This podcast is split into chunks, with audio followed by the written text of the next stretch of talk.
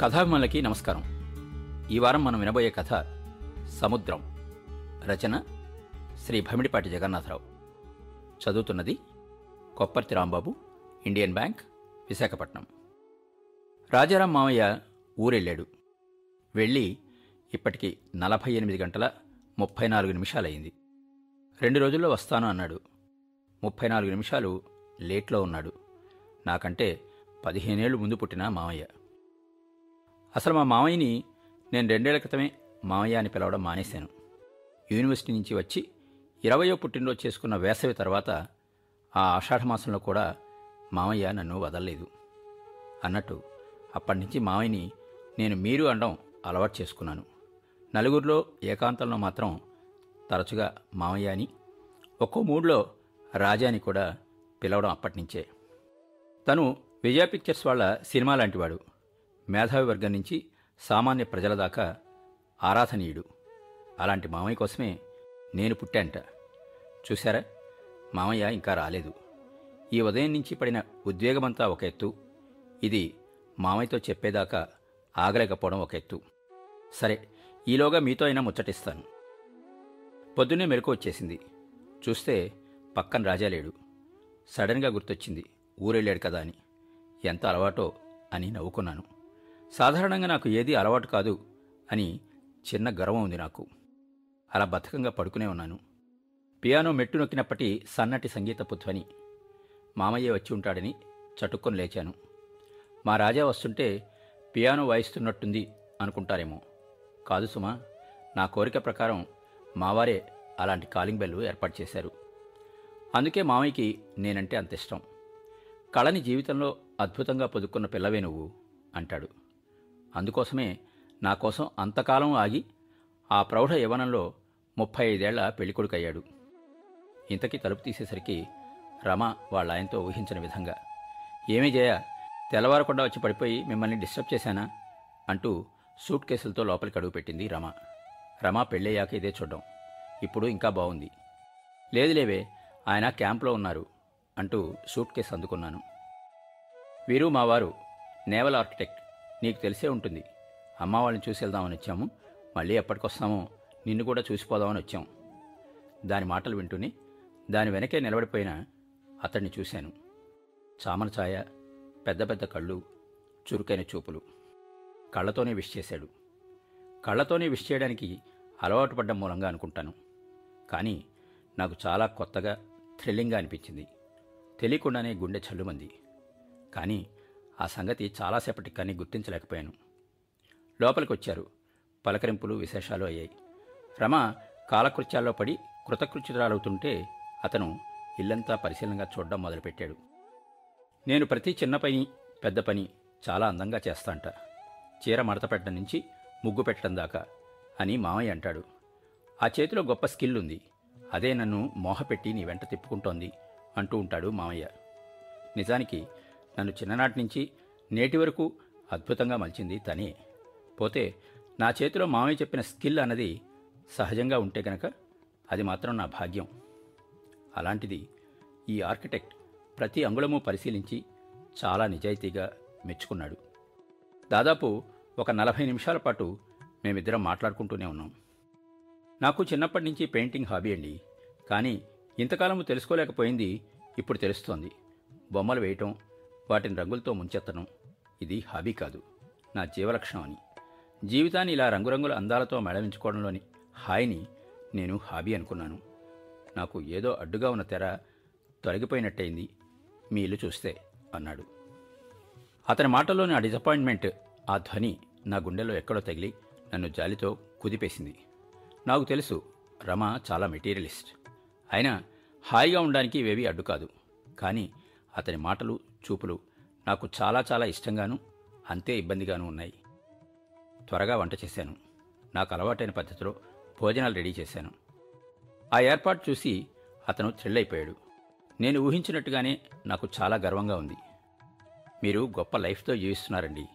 జయదేవుడి గీతానికి రూపం వచ్చినట్లు, అనుభూతికి ఆకృతి వచ్చినట్లు." "జయదేవుడి గీతాలంటే సుశీల పాడింది హరిహరముగ్ధ అదేనా? మన ఇంట్లో టేప్లో ఉంది కదూ" రమ అడుగుతోంది. ఈ విరుద్ధ ధృవాల పద్ధతి నాకు చాలా గమ్మత్తుగా ఉంది. మామయ్య నేను ఒక మూడ్లో ఉండి మాట్లాడుకుంటుంటే చుట్టూ ఉన్న వాళ్ళెవరూ మాకు పట్టరు, వాళ్ళు గోల్ చేస్తారు. మీరే లోకంలో ఉన్నారు బాబు, గంధర్వలోకమా? కొంచెం మాకు తెలిసేలా మాట్లాడండి అని. పాపం ఎంత కష్టం ఇతనికి. భోజనం చేశాక పై గదిలో కామ్గా ఉంటుంది, కాసేపు విశ్రాంతి తీసుకోండి అన్నాను. నోనో, మీతో చాలా కబుర్లు చెప్పాలి, మీ లైబ్రరీ చూడాలి, నాకు మీరు మంచి కంపెనీ అంటూ అతను కిందే ఉండిపోయాడు. రమ మాత్రం ఆవలిస్తూ మెట్లెక్కి పైకి వెళ్ళి పడుకుండిపోయింది. తెల్లటి షర్టు, ఫుల్ హ్యాండ్స్, తెల్లలుంగి. మగవాళ్ళు తెల్లలుంగి మానేసి చాలా కాలం అయిపోయింది, కానీ ఇతను చూస్తే మళ్ళీ మొదలు పెడతారేమో అనిపించింది. ఒక్కొక్కటి వరుసగా అన్ని పుస్తకాలు చూశాడు. వెంటే ఉన్నాడు. వదలాలి అని అనిపించటం లేదు. ఏదో శక్తి, లేకపోతే ఏదో ఆకర్షణ, తెలియనిదేదో నన్ను అతని వైపు లాగుతోంది. ఒక్కొక్కటి నేను రాసిన ఆర్టికల్సు, నేను కలెక్ట్ చేసినవి చూపిస్తుంటే మధ్యాహ్నం 2 అయింది. అసలు ఇవన్నీ ఏ కొద్ది మందికో తప్ప సాధారణంగా ఎవరికీ చూపించను నేను అన్నాను.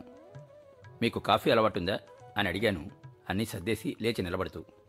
నాకు ఏదీ అలవాట్లేదండి, కానీ మీరిస్తే తప్పక తీసుకుంటాను. ఎంత అందమైన కప్పుతో ఇస్తారో చూడడం కోసమైనా. కాఫీ కలపడానికి వంటింట్లోకి వెళ్ళాను. వెంటే వచ్చాడు. ఎంతో సహజంగా తను పాటలు పాడతాట, చిన్న చిన్న కవితలు కూడా రాస్తాట. ఎంతో దగ్గరతనం ఫీల్ అవుతూ అన్నీ చెప్తున్న అతన్ని చూస్తుంటే నాకు తెలియకుండానే గొప్ప ఉత్సాహాన్ని అనుభవిస్తున్నాను. పంచదార డబ్బా అందించాడు. స్టాండ్లోంచి స్పూన్స్ తీసిచ్చాడు. బీరువా తెరుస్తూ కప్పులు తీస్తూ, మీరు హాల్లోకి పదండి అన్నాను. కప్పుల్లో కాఫీ నింపి హాల్లోకి తీసుకెళ్లాను. అతను ఇంకా థ్రిల్ అయ్యేలాగా, నాకు ఇంకా దగ్గరగా వచ్చేలాగా ఉండాలి అని అనిపిస్తోంది. అందుకే కప్పులు తీశాను. అవి సన్నటి గాజుతో తయారైన కప్పులు. బజారంతా వెతికి నేనే కొన్నాను వాటిని. వాటి మీద మామయ్య ఆకుపచ్చటి కాడల తెల్లటి చిన్న చిన్న పూలు ప్రత్యేకంగా పెయింట్ చేశాడు. మేమిద్దరం రాత్రిపూట పాలు తాగే కప్పులవి, కానీ ఈ పగటిపూట తీశాను. అతని ఆనందం, సౌందర్య పిపాస నాకు స్పష్టంగా తెలుస్తోంది. కాఫీ అమృతంలాగా తీసుకున్నాడు. ఎందుకు ఇలా చేస్తున్నాను అన్న ఆలోచన కలుగుతోంది, కానీ బలమైన ఆకర్షణ ఆ వైపు నుంచి లాగుతోంది నన్ను. నేను దీన్ని ఆపాలని కానీ అణచాలని కానీ అనుకోలేదు. ఈ అనుకోకపోవడానికి ఉన్నది మా మామయ్య శిక్షణ. కాన్ఫిడెన్షియల్ పెయింటింగ్స్ మామయ్య వేసినవి మాకు చాలా అపురూపమైనవి. ఆ ఆల్బం కూడా అతని ముందు పెట్టకుండా ఉండలేకపోయాను. ఫోటోల ఆధారంగా రంగులతో ప్రయోగాత్మకంగా వేసిన చిత్రాలవి. వెన్ వీఆర్ టుగెదర్ అన్న శీర్షిక కింద తెల్లటి మబ్బుల గుంపులో మామయ్య వడిలో నేను. పేజీ తిప్పగానే పచ్చికలో తెల్లటి కుందేలు పిల్లల కేరింతలతో, దాని కింద హరిత సముద్రపు కెరటాలు వాలిన వెన్నెలే మేము అని రాసి ఉంది. ఇలా మా అన్యోన్యత, మా ఇష్టం, మామయ్య ఎప్పుడు చెప్పే మా ఏకత్వం నింపిన ఆ బొమ్మలు. ప్రఖ్యాత చిత్రకారుడు మామయ్య చిత్రించిన మా జీవితం అంతా అందులో ఉంది. అరే, ఈయన ఫోటో నేను సండేలో చూశానే, చాలా గొప్ప తేజస్సు ఉందండి ఈ కళ్ళలో. నేను ఆనాడే అనుకున్నాను, ఆర్టిస్ట్కి ఉండే తపన, ఆరాటము కాకుండా గొప్ప శాంతి ఈయన కళ్ళలో కనిపిస్తోంది అని అంటూ ఆ జీవిత చిత్రాలు చూడడంలో మునిగిపోయాడు. ఇవి ఎవరికీ చూపించనివి. మామయ్య నేను ఏకాంతంలో చూసుకునేవి. ఇతనికి చూపించాలనే ఈ బలమైన కోరికను నేను జయించాలి అని అనుకోలేదు. మామయ్య సత్యాన్వేషి. నేను అతని అడుగుజాడలో నడవాలనే బలమైన కోరికతో బతుకుతున్నదాన్ని. అతని మనస్థితి ఎలా ఉంటుందో నాకు తెలుసు. నేను సరే, ఇలాంటి వాతావరణం ఎక్కడైనా చూస్తే నిలువెల్లా కదిలిపోతాను. అతన్ని అలా కదిపేయాలి అని నాకు ఈ కోరిక ఎందుకు? అతను గొప్ప సాహిత్యం చదువుతున్నట్టు, అద్భుతమైన సంగీతం వింటున్నట్టు, మా జీవన సంగీతం చూస్తూ ఉండిపోయాడు. అతన్ని నేనే కదిపాను. ఆర్టిస్టులు సాధారణంగా జీవితంలో ఫెయిల్ అవుతూ ఉంటారు, అంటే ప్రాక్టికల్ లైఫ్లో వాళ్ళేమీ మిగుల్చుకోలేరు. కానీ మీ వారు ఇంత గొప్ప పెయింటర్, వారి ఆర్ట్ అంతా కూడా జీవితంలో ఇలా మలుచుకొని అంటూ అతనికి ఆ పై మాటలు దొరకలేదు. అవును, మామయ్య అంటూ ఉంటాడు, చిన్న పరిధిలో జీవిస్తూ హాయిగా చూపుని దిగంతాలకు సారించాలి అని. ఆ వంతెన అతని చిత్రాల్లో ధ్వనిస్తూ ఉంటుంది. గమత్తం ఏమిటంటే, మన ఇలాంటి కావ్యగానం లాంటి జీవితానికి కారణం నువ్వేరా జయాలు అంటూ ఉంటాడు తను. మనం అలా కాసేపు తిరిగొద్దాం, లేవండి, రమణ లేపొస్తాను అంటూ లేచాను. నాకు చాలా ఇష్టమైన చీర కట్టుకున్నాను. ఆ చీరలో నేను చాలా అందంగా ఉంటానని నాకు తెలుసు, కానీ ఆ చీర ఎందుకు కట్టుకోకుండా ఉండలేకపోయినా మాత్రం స్పష్టంగా తెలియటం లేదు. రమభర్త కళ్ళలోని ఆ మెప్పుదలని నేను అవలీలగా గ్రహించగలను. ఇలాంటి ఎన్నో కబుర్లు మామయ్య కళ్ళతోనే వినే అలవాటున్న నేను రాత్రి వాళ్ళు వెళ్తున్నారు. సడన్గా ఈ లోకంలోకి వచ్చి పడ్డట్టయింది నాకు. ఇతను ఇలా నాతో ఉంటాడని ఎందుకో నాలో కలిగిన నిశ్చయమైన ఊహ ఆధారం లేనిది. ఉదయం వచ్చిన గెస్టులు సాయంత్రం వెళ్ళిపోతున్నారు. అతను వెళ్లకుండా ఉంటే బావుండు. బెంగగా ఉద్వేగంగా ఉంది. ఇది ఎలా సాధ్యం? ఏమిటిది? నేను ఏమైపోతున్నాను? ఏమిటి వదలలేకపోవడం? ట్రైన్ కదిలింది. వాళ్ళు వెళ్ళారు. నిద్రలో నడుస్తున్నట్టు నేనింటికి చేరుకున్నాను. అదండి కథ. చాలాసేపటి తర్వాత ఇలా తీరిగ్గా కూర్చుని ఆలోచిస్తూ ఉంటే చిత్రంగా ఉంది. మామయ్య తప్ప ప్రపంచంలో మరో మగాడే లేడు అనుకున్న నేను ఆ నేనేనా? మామయ్య నేను మా ప్రేమతో ఏకత్వం సాధించిన వాళ్ళం. ఒకరి గురించి ఒకరం తదేక ధ్యానంతో జీవిస్తున్న వాళ్ళం. ఈరోజు ఈ ఆర్కిటెక్ట్ ఇలా నా గుండెలో గూగులు రేపి నన్నిలా ఇన్ని గంటలు అలజడికి లోన్ చేసి వెళ్ళాడేంటి?